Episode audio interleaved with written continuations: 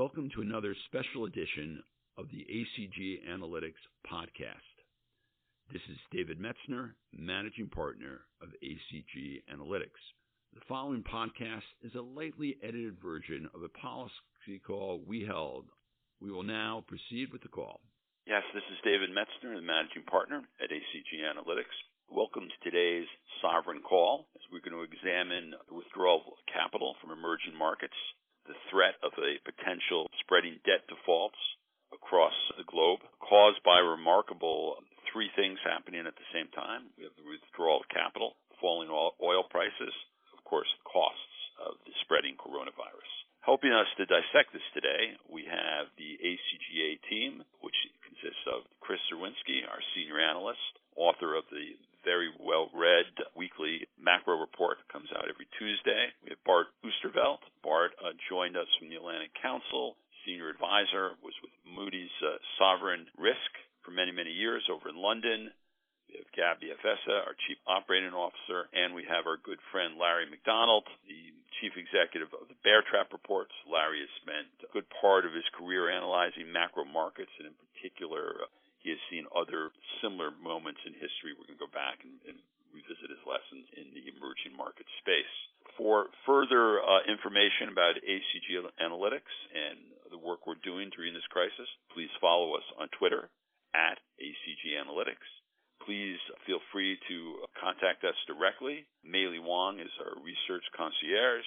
She is Wong at acganalytics.com. With that, I'd like to turn it over to Chris Czerwinski to lead the discussion. Thanks, David, and uh, thank everybody for joining us today. As you mentioned, David, we've seen you know unprecedented action around the world in response to the growing coronavirus crisis. This has included massive stimulus and relief bills, in addition to a lot of action from central banks globally, uh, including entering the corporate bond markets and shoring up market liquidity.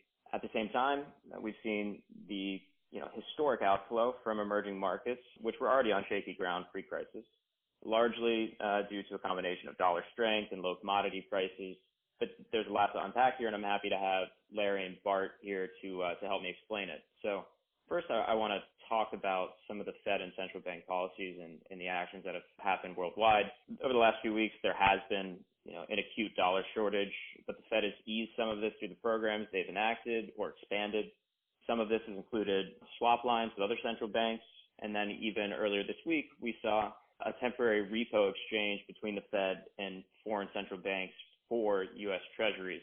I want to turn to Bart here. Can you can you briefly explain a little bit about those two facilities that I mentioned, or any other color as to um, you know what the Fed has done for the last few weeks?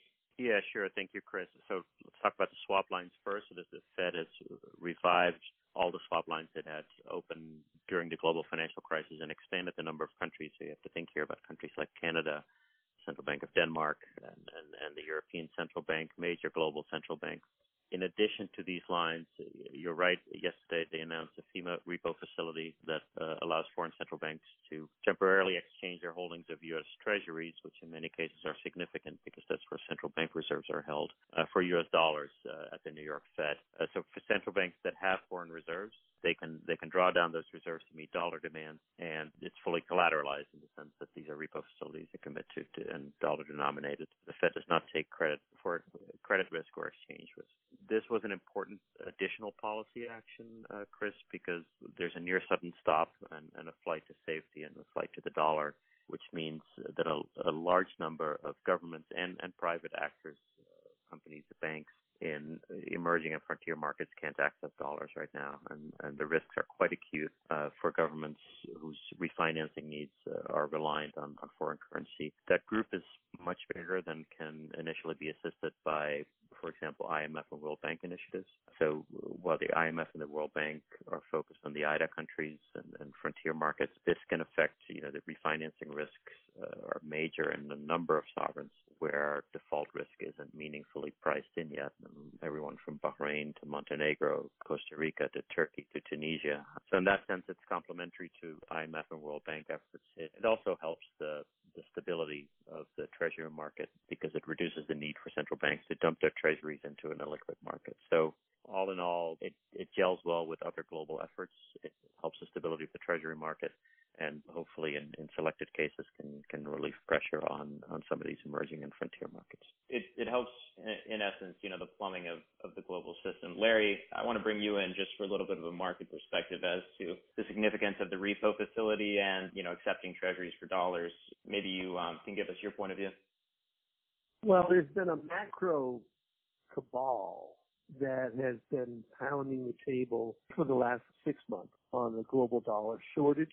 And this cabal is both research based and hedge fund based. It's a posse and there's a number of people that have had this trade on through euro dollars and through, rates, euro dollars and, and being long the dollar, right? So this is a big axe, very what we call axe trade, very large.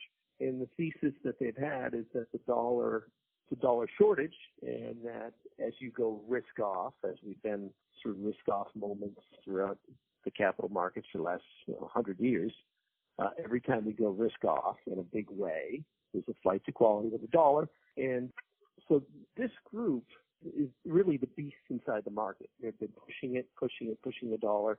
And as the dollar has strengthened, it's breaking the back of leveraged emerging market countries. But as David Metzner and I have been working together for over a decade, David and I, and really he, he and I worked on, on this point together, the ultimate accelerant of policy, the ultimate lighter fluid is systemic risk. So a policy path that the Fed may have, or like this repo facility, something that may take two, three, four months can take literally six days if there's enough systemic pressure. And that's why I think that this repo facility as well as the swap line is the Fed behind the scenes attacking this cabal. And if the cabal keeps pushing the trade, there's a beast inside the market. There's a serpent in there. They, these guys have been printing money. There's a lot of hedge funds that has this trade on. And my view is the Fed wants to, to, to break these guys, and the Fed the Fed knows that the IMF and the World Bank are going to be left picking up the tab at the restaurant if they don't put out this fire. Because if the dollar keeps getting pushed, we go into a massive default cycle. We have Corona plus systemic risk, and therefore bill the IMF and the World Bank are going to have to pick up is going to be larger and larger and larger.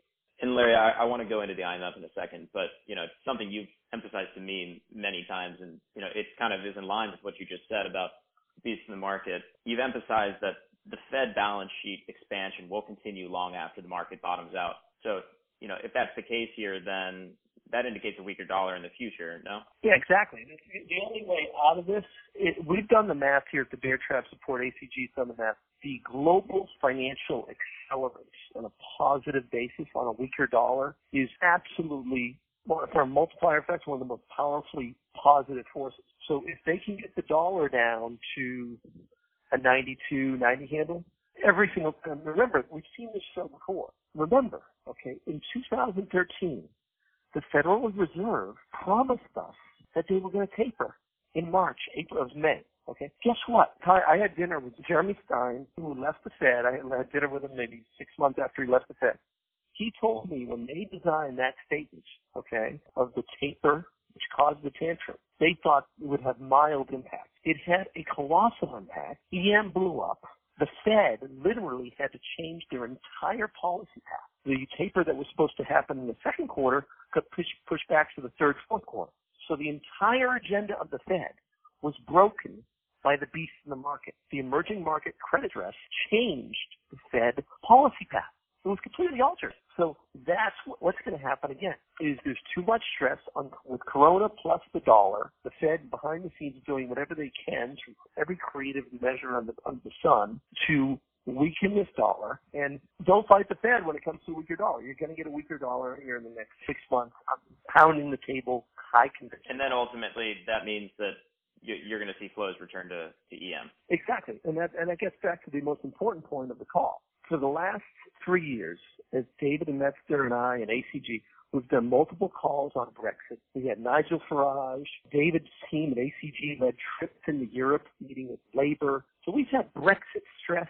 We've had, we've had trade wars, all these things, and now Corona. All these things drove upwards of five, six trillion dollars came into the United States, hiding out from global stress. And now all that money the next year is going to flow out. Two, three trillion dollars is going to flow out to the rest of the world. And oh, by the way, guess what? China, South Korea, Europe went into this three months before the U.S. They're going to come out first. So you have this trillions of dollars of stimulus around the world. These countries in first. Florida, for Florida now, but just now is finally announcing measures that Europe announced and, and Asia announced three, four months ago. So the U.S. economy comes out of this last, it went in last. The global economy, when, when it's the crisis first, it's going to come out first. So when the global economy comes out first, that's a very, very positive thing for global assets, negative thing for the dollar. Yeah, one one of the risks then that needs to be sorted out in order for parts of the economy to get back on a level footing that we, we need to mention if we're talking about this is, you know, the impact of the Saudi-Russia oil conflict. Considering the positions of both economies, Larry, and I know you've talked about this before, Russia, at least to me, anyways, appears better suited to wait this out than Saudi. But, you know, a confounding variable in this is that Saudi credit risk is increasing. That Larry, do you think that that influences whether or not they come to the table in the short term on output versus the longer term? Absolutely. In 2016, we made a, a bullish call on oil in February, January, February. We were in some pain in February because we were too early. And one of the main reasons was, remember, in 2015, on Thanksgiving, the Saudis pulled this move, 2014-15, uh, where they, they thought they could put the shale companies out of business. They increased production. We had a bunch of defaults. And the credit risk of Saudi Arabia. This country's burning 100 billion a year, maybe 150 billion a year. The cash burn. They only have 450 billion of reserves. So they're burning tons of cash. And there's no question that the financial stress of this coronavirus, which is, remember when the Saudis, when the Saudis threw the first punch at the Russians, this was like two, three weeks before the, the peak of the, of the market stress. Yes. So they, they probably underestimated. It. So yeah, I think that and don't, don't forget, Harold Hamm wrote a billion dollar check to his ex-wife in a divorce. Yeah, well, this is exactly where I wanted to go next, and and I wanted to bring in Bart again here for a little bit of political color from DC. You know, do you think that the Trump administration is starting to step in, and is that something that you see in the short term? And you know, now that the first three stimulus bills are passed, the administration has a little bit more bandwidth to focus on this. You know, under normal circumstances, this Saudi-Russia oil conflict would be top of the stack for the administration, right? An unprecedented crisis. Now they have a little bit more bandwidth to address it. Bart, are you seeing them actually move to do that? Yes, and let me get to that. It's at the moment, you know, just a very unwelcome source of additional instability. And at this price of oil, this is not a stable equilibrium side. You do see the first signs that it's really started to irritate the administration, and uh, you will all have seen the the involvement of, of Trump himself and Dan Brouillette in the, in the past few days to try to uh, to try to change it. In a lot of countries, this now becomes a quadruple shock. So you have the public health crisis, you have a collapse in aggregate demand, you have acute market volatility, you can't access dollars, and then you combine a sharp oil price decline and you know generally low commodity prices. So now that go down the list, but it, everyone is affected. The, the large emerging markets, Mexico, the other LATAM commodity exporters, the GCCs, and a whole range of, of emerging and frontier markets who, whose profiles were weaker going into this, and you know everyone from Oman to Iraq. So, and given how overwhelming the, sh- the other aspects of this shock are, the, the, the Corona crisis, balance of payments crises, the collapse in aggregate demand, even countries that normally benefit from lower oil prices, the energy importers, uh, Turkey and the like, uh, this is a band-aid on a gaping wound. So it's it's really not doing anything for anyone. And like I said, not a stable equilibrium. You will all have seen the file filing, uh, the bankruptcy filing of Whiting Petroleum this morning. My understanding. And, and Chris, keep in mind on the swap line. So let's get some numbers down. So during the when, when I when I wrote when I wrote my book, um, one of the things we talked about was the swap line in 2008 and how that was a big fire hose, right? So in 2008, U.S. swap lines from the Fed reached 25% of the Fed's balance sheet. 25%. The current swap Just FYI, Larry, I want to get back to, to Bart's point here, but go ahead and, and, uh, and, and make your point here. Yeah, no, just quick. Yeah, so, so the current swap line is like five percent. So the point is, is that you have you know, trillions more of bandwidth of a fire hose from from the Fed if they go back to the size of the swap lines in 2008. I see. Thank you. The final point on the you know the involvement of the U.S. A direct conversations between Russia and Saudi this morning. Uh, my understanding is Victoria Coates, the special energy envoy, is also on her way to Saudi in, in the next few days. So I, I think given how unwelcome this is at the moment and, and a major irritant in terms of finding some stability in economies and in markets, a, a, an intervention in some way by the U.S. administration is imminent, and I would base my decisions on that. Okay, and then you, you talk about the disruption to commodity exporters, and obviously a lot of these countries are going to go to the IMF, for example, once they begin to see some stress.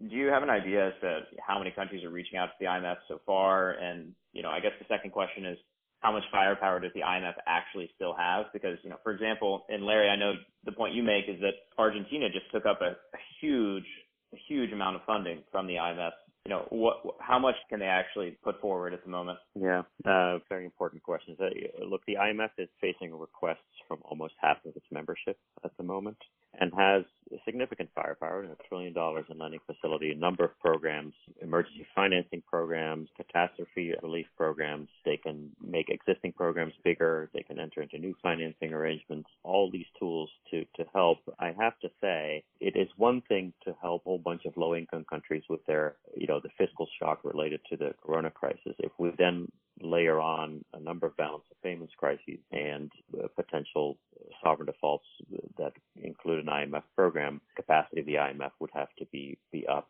I say this because the, what they've done so far in direct response to uh, corona requests, you know, in the public domain, they're in talks with Haiti. They've helped Honduras under an existing standby agreement. That's 243 million and will help Honduras significantly. So those amounts in the larger scheme of things compared to a trillion dollar lending capacity are small. They did the same thing for Kyrgyzstan, a credit facility of, of 400 million. So public health crisis related corona spending, helping the adjust to the fiscal shock with of the public health crisis. The resources are ample. It becomes what Larry I think just called Corona Plus you know, a, a wave or a significant amount of additional calls that also have balance of payments features and or sovereign default features, it, it, it will need, you know, a significant increase in its uh, in its capacity. Yeah, and and some of the things like the U.S., for example, authorized more funding for it as part of the stimulus bill, and and so so there is money coming into it, but you would be looking for for more down the road. Yeah, I, well, a trillion is what a bit more than a percent of GDP globally. A trillion, you can you can do a whole lot, but you know, if you look at the largest sovereign defaults in history, mitigate even a, a part of that, you get to a trillion quite quickly. Yeah. So then that sorry, brings me how, to. How does that work? So Congress approves Congress approves the new funding, right? And then when does the cap when when do, when does the Treasury actually send money over to the IMF? Congress approved a doubling from 243 billion to 500 billion of a loan assistance program.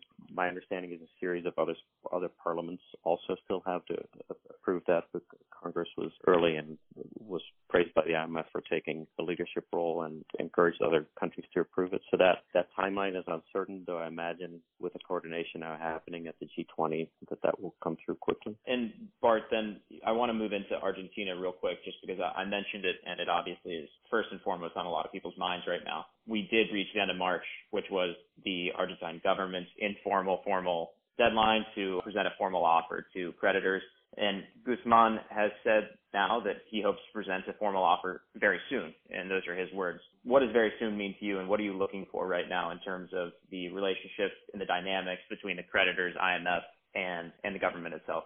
Yeah, I, I think Argentina is at the early stages of the public health crisis, so that's that's one observation, and has taken fairly aggressive measures early on. So that's in, in terms of where they stand in, in, in dealing with the coronavirus impact. The minister has expressed that, you know, given the overall adverse economic and market environment, they're, they have a high level of urgency around resolving the debt. What I think that means, and where, you know, if you look at his presentation, if you look at the IMF research that's been published in recent weeks for dealing with Argentina, what I think that means is that an, an offer may be coming actually in, in short term that's quite harsh. So let's, in, in round terms, call it a 50% haircut, which is the, the average for sovereign restructurings going back 30 years. And they'll say they're in a hurry. they will have some economic data probably and an economic plan to, to back up that urgency. The one thing that we've been writing about a lot, Chris, we've been publishing about is that the government financial position in the next four or five years is quite dire. Though the gross financing needs after 2023 drop quite sharply. So it's also a matter of debt coming due in the next three, four years to, to the private sector, to multilaterals, to the Paris Club, and to the IMF. Most importantly, that that is is very front loaded. That's, that's something to keep in mind. That you know you can you can look at this a variety of ways. You can say, look, it's a short term, almost like a liquidity problem. You can also look at it and say that the economy is in quite dire state, and the impact of this coronavirus is yet unknown but likely severe. And in addition to immediate sharp relief, we need something that, that is uh, meaningful over over decades, which is where I think the government yeah, th- There are plenty of other countries that I want to get to, including you know systemic risks from places like Turkey and in South Africa. Talk about Lebanon, Ecuador. All of these are are interesting, and I think that we'll get there in the question and answer. But I do have one more question in, in topic that I wanted to talk about, having to do with Europe. We've seen large scale intervention from the ECB and relief packages from, from individual countries already. Four, maybe we can talk a little bit, Bart, about the likelihood of leveraging existing mechanisms such as the European Stability Mechanism, the ESM, versus issuing corona bonds, for example, in order to fight this public health crisis in Europe. Which do you see more likely and, and perhaps you know, why and explain a little bit about the internal divisions that exist and, and are largely similar to the divisions that existed during the European debt crisis. Yeah, thank you, Chris. Very important questions. So they they weren't able to agree uh, last week, both on public health solidarity and economic assistance. The EU's track record so far is is very weak to the point that it's causing permanent change of, of perception of the EU in large member states such like uh, such as Italy. So last week, first the finance ministers couldn't agree on on how to provide more assistance economically, then the heads of state and government couldn't agree. You're right to point out that the divisions are roughly the same as those during the European debt crisis. France and Italy and Spain and uh, six other countries thought this was the right moment to, to push for a, a safe asset in the form of corona bonds, which is euro bonds by a different name. Germany and the countries that normally follow Germany, including Netherlands, Austria, opposed that. It got to be quite a bit more bitter than even during the crisis, and the finance ministers have been sent back to come up with some other proposal by the 9th mind. Given the urgency of the public health crisis, the most expedient thing to do would be to use the ESM, which is sitting on 410 billion euro of capacity and deploy it rapidly, has the technical wherewithal, has the position in credit markets to issue meaningful debt instruments to, to support this, and you know, could do this with, with limited conditionality. Once that is done, it could raises the specter of using outright uh, monetary transactions, which was the tool developed at the end of the European debt crisis and never used by this by the European Central Bank. So that is the most expedient. The the Netherlands and Germany opposed to such use. I think that would still be my base case that they'll come to some form of instrument that either a new instrument that uses the ESM for execution or just outright use of the ESM with limited capacity, uh, with limited conditionality. I, I don't think Corona bonds are seriously on the table anymore, uh, and it would take a, worth, a, a, a U-turn from Germany to do that, and I don't see that as being in the cards. Just to, to make the point then, obviously you need consensus moving forward because individual countries can block so that in this crisis right here, let's say, you know, Germany were to take the lead, that would that would be what is required here to get countries like your mother country, the Netherlands, on board. Mm-hmm. Yeah, and it's you know a lot of countries will go the way Germany goes, but that list of countries that object to mutualization of debt is is longer than people see in the press. You know, all the Baltic countries would oppose that, for example. It is an important thing eventually for the euro to have a safe asset. If they if the EU, for example, wants to increase the international use of the euro, that's an important policy measure. I don't think it can it can come off the ground anywhere near as quickly as is needed given the public health crisis. So it's the wrong solution for the wrong problem at the wrong time. Okay. Well, I'd like to thank everybody for joining us on the call today, and including Larry and Bart, and of course David Metzner and the rest of the ACGA team. This is an unprecedented time, as as Larry said, and the unthinkable can quickly become reality. During this time, please reach out to us. David already gave the Twitter handle at ACG Analytics. Of course, also reach out to our research concierge. It's research at acg-analytics.com. We're happy to field any questions. We're monitoring the implementation of this third relief package, and we're very closely watching how Congress goes about crafting this fourth package, perhaps something in a compromise on infrastructure, for example. So with that, thank you very much, and I hope you all have a good day.